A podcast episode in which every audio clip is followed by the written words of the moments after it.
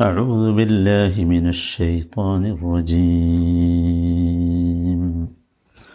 ربنا واجعلنا مسلمين لك ومن ذريتنا أمة مسلمة لك. أمة مسلمة لك وأرنا مناسكنا وتب علينا. إنك أنت التواب الرحيم. നൂറ്റി ഇരുപത്തി എട്ടാമത്തെ വചനം. ഇന്നലെ നമ്മൾ ഇതിന്റെ വചനം പറഞ്ഞപ്പോൾ നൂറ്റി ഇരുപത്തേഴ് എന്ന് പറഞ്ഞത് തെറ്റിപ്പോയതാണ്. റബ്ബന വജ അൽന മുസ്ലിമൈനിലക്ക് ഞങ്ങളുടെ റബ്ബെ ഞങ്ങൾ ഇരുവരെയും നിനക്ക് കീഴ്പ്പെടുന്നവരാക്കണമേ. വമിൻ ദുര്യത്തിന ഉമ്മത്തം മുസ്ലിമത്തല്ലക്ക് ഞങ്ങളുടെ സന്തതികളിൽ നിന്ന് നിനക്ക് കീഴ്പ്പെടുന്ന ഒരു സമുദായത്തെ ഉണ്ടാക്കണമേ. അരിന മനാസിക്കന ഞങ്ങളുടെ ആരാധനാക്രമങ്ങൾ ഞങ്ങൾക്ക് കാണിച്ചു തരികയും ചെയ്യണമേ. വത്തുബ അലൈന. ഞങ്ങളുടെ പശ്ചാത്താപം സ്വീകരിക്കുകയും ചെയ്യണമേ. ഇന്നക അൻത റഹീം. നിശ്ചയമായും നീ അത്യധികം പശ്ചാത്താപം സ്വീകരിക്കുന്നവനും കരുണാനിധിയുമാകുന്നു. ഇതിന്റെ ആദ്യ ഭാഗം നമ്മൾ ഇന്നലെ മനസ്സിലാക്കി. അതിന്റെ പ്രാധാന്യവും ഇബ്രാഹിം നബിയുടെ പ്രാർത്ഥനയിലെ രണ്ടാമത്തെ അംശം ഒജാലിന മുസ്ലിമൈന് ലഖ എന്നതാണ് നമ്മൾ മനസ്സിലാക്കിയത്. അതിന്റെ പ്രാധാന്യവും നമ്മൾ മനസ്സിലാക്കി. ഒരു കാര്യം ഇവിടെ എടുത്തു പറയണം. അത് ഞാൻ ഇന്നലെ വിട്ടുപോയതാണ് അത് മറ്റൊന്നുമല്ല. നോക്കൂ പ്രവാചകന്മാർ പോലും പുണ്യവാന്മാരാണ്. അള്ളാഹു പ്രത്യേകമായി തിരഞ്ഞെടുത്തവരാണ്. അവർ പോലും അള്ളാഹുവിനോടുള്ള പ്രാർത്ഥനയിൽ മുമ്പിൽ വെക്കുന്ന വിഷയമാണ് ഈമാനും ഇസ്ലാമും തക്കവയുമൊക്കെ നമ്മൾ മനസ്സിലാക്കണം. ആരും കരുതരുത് ഞാൻ തികഞ്ഞവരാണ് എന്ന്. ആരും കരുതരുത്. ഇബ്രാഹിം നബിയും ഇസ്മായിൽ നബിയും അത് കരുതിയിട്ടില്ലെങ്കിൽ സുബാനല്ല നമുക്ക് കരുതാൻ നിർവാഹമുണ്ടോ സഹോദരങ്ങളെ? അവരുടെ മുഖേനയല്ലേ ഭൂലോകത്ത് ഇസ്ലാം സുപരിചിതമാകുന്നത്? അല്ലേ? പ്രവാചകന്മാരും അഖിലം. അവരല്ലേ കൈബാലയം പണിതത്? ആലോചിച്ച് നോക്കൂ. എന്നിട്ടും അവർ പ്രാർത്ഥിക്കുമ്പോൾ അതിന്റെ ആ ഒരു അവസ്ഥയെ നമ്മൾ പ്രത്യേകമായി ഗ്രഹിക്കണം. അതാണ്. ഇവിടെ നോക്കൂ. ഇങ്ങനെയാണ് കാര്യമെങ്കിൽ നമ്മൾ മുസ്ലിംകളായ മാതാപിതാക്കളുടെ മക്കളായി പിറന്നു എന്നതുകൊണ്ട് മാത്രം എല്ലാം തികഞ്ഞു എന്ന് മോഹിക്കരുത് എന്ന് വിചാരിക്കരുത്. വളരെ പ്രധാനമായ ഒരു സംഗതിയായി നമ്മൾ ഓർക്കണം. അതാണ്. പിന്നെ അടുത്ത വാചകം അല്ലെങ്കിൽ അടുത്ത പ്രാർത്ഥന മൂന്നാമത്തെ പ്രാർത്ഥന. വമിൻ ദുരീയത്തിന ഉമ്മത്തം മുസ്ലിമത്തല്ലക്ക് വമിൻ ദുരീയത്തിന ഉമ്മത്തം മുസ്ലിമത്തല്ലക്ക് അതെന്താ? ഞങ്ങളുടെ സന്തതികളിൽ നിന്ന് നിനക്ക് കീഴ്പ്പെടുന്ന ഒരു സമുദായത്തെ ഉണ്ടാക്കണം. എന്ന് വെച്ചാൽ എന്ത് പോരാ ഞങ്ങൾക്ക് ഞങ്ങൾ മുസ്ലിമായ പോരാ. ഞങ്ങളുടെ ദുരീയത്ത് മുസ്ലിമാകണം എന്നാണ്. ദുരീയത്ത് എന്ന് പറഞ്ഞാൽ ആരാ? നമ്മിൽ നിന്ന് നമ്മുടെ മക്കൾ മക്കളുടെ മക്കളൊക്കെയാണ് എന്ത്? ദുരീയത്ത് എന്ന് പറഞ്ഞാൽ. അതാണല്ലോ ദുരീയത്ത് എന്നതിന്റെ വിവക്ഷ സന്തതികൾ എന്ന് പറയുമ്പോൾ അതാണ് ഉദ്ദേശിക്കുന്നത്. ഇവിടെ നോക്കൂ ഇവിടെ ഞങ്ങളെ മുസ്ലിംകളാക്കണമെന്ന് എന്ന് പറഞ്ഞ് അവസാനിപ്പിക്കല്ല. നമ്മൾ അനുകരിക്കേണ്ട വളരെ പ്രധാനപ്പെട്ടൊരു കാര്യമാണ്. മറിച്ച് ഞങ്ങളുടെ സന്തതികളിലൂടെ ഇവിടെ ആരുണ്ടാകണം? ഉമ്മത്തും മുസ്ലിമത്തുണ്ടാകണം. അള്ളാഹു നിനക്ക് കീഴ്പ്പെടുന്ന ഒരു സമൂഹമുണ്ടാകണം. ഞങ്ങളുടെ സന്തതികൾ അങ്ങനെ ആകണം. ഇതൊരു വല്ലാത്ത കാര്യമാണല്ലോ. നമ്മളെപ്പോഴും ശ്രദ്ധിക്കേണ്ട ഒരു സംഗതിയാണ്. എല്ലാ രക്ഷിതാക്കളും ശ്രദ്ധിക്കണം. ഇത് ഈ ഒരു പ്രാർത്ഥന നമ്മളുടെ സന്താനങ്ങൾക്ക് വേണ്ടി നമ്മുടെ പൗത്രന്മാർക്ക് പൗത്രികൾക്ക് വേണ്ടി ഒക്കെയുള്ള ഈ ഒരു പ്രാർത്ഥന കുടുംബത്തിനും ഭാവി തലമുറക്കും വേണ്ടി കൂടി ഉള്ളതാണ്. അങ്ങനെ ആയിരിക്കണം പ്രാർത്ഥിക്കേണ്ടത്. അവരൊക്കെ നന്നായി തീരണമെന്ന മോഹം താല്പര്യം അതിനുള്ള പ്രവർത്തനം ഓരോരുത്തർക്കും ഉണ്ടാകണം. അത് പ്രാർത്ഥനയിൽ ആദ്യം ഉണ്ടാകണം. അല്ലേ? നമ്മൾ സ്വന്തത്തിന് വേണ്ടി പ്രാർത്ഥിക്കുക എന്നിട്ട് മറ്റുള്ളവർക്ക് വേണ്ടി പ്രാർത്ഥിക്കുക. ഈ ആഗ്രഹം നമ്മളിൽ ഉണ്ടാകണം. സാധനങ്ങളെ നമ്മൾ ആലോചിച്ച് നോക്കൂ. ഇന്നത്തെ നമ്മുടെ അവസ്ഥ എന്താ?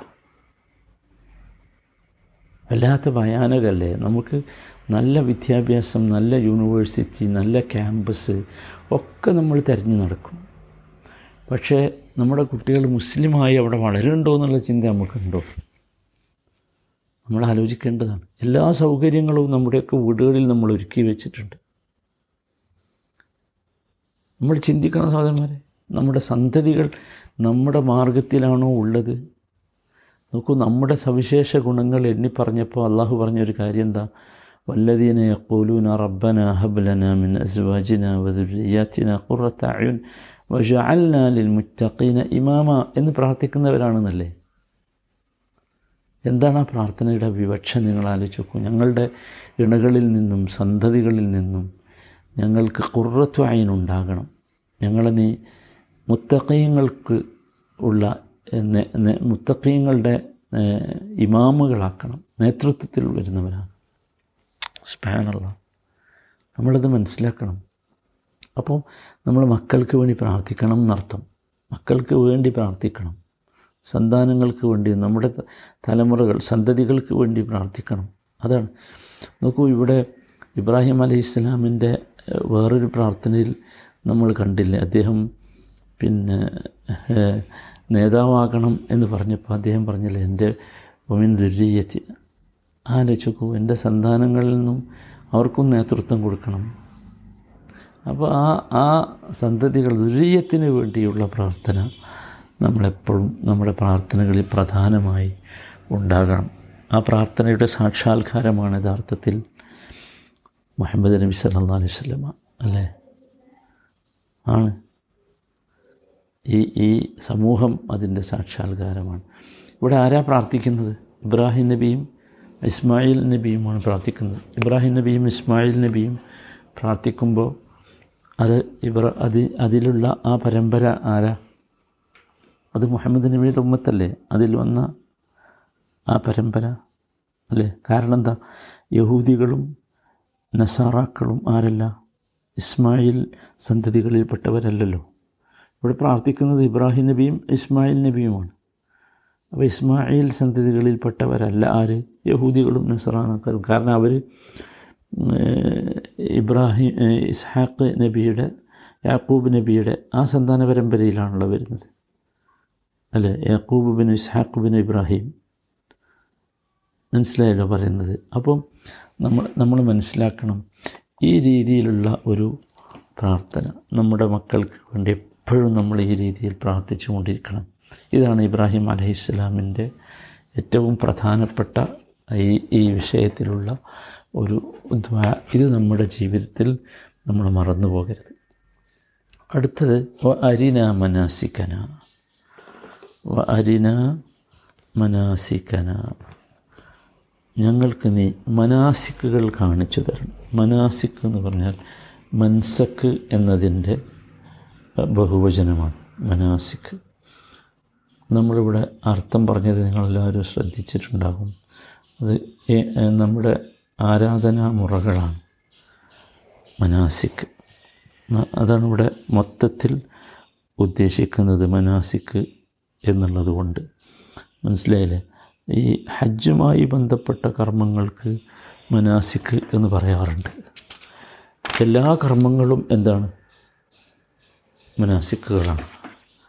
അപ്പോൾ ഇബ്രാഹിം അലൈഹിസ്സലാം ആ മനാസിക്കുകൾ എങ്ങനെയാണ് അള്ളാഹുവിനെ ആരാധിക്കേണ്ടത്?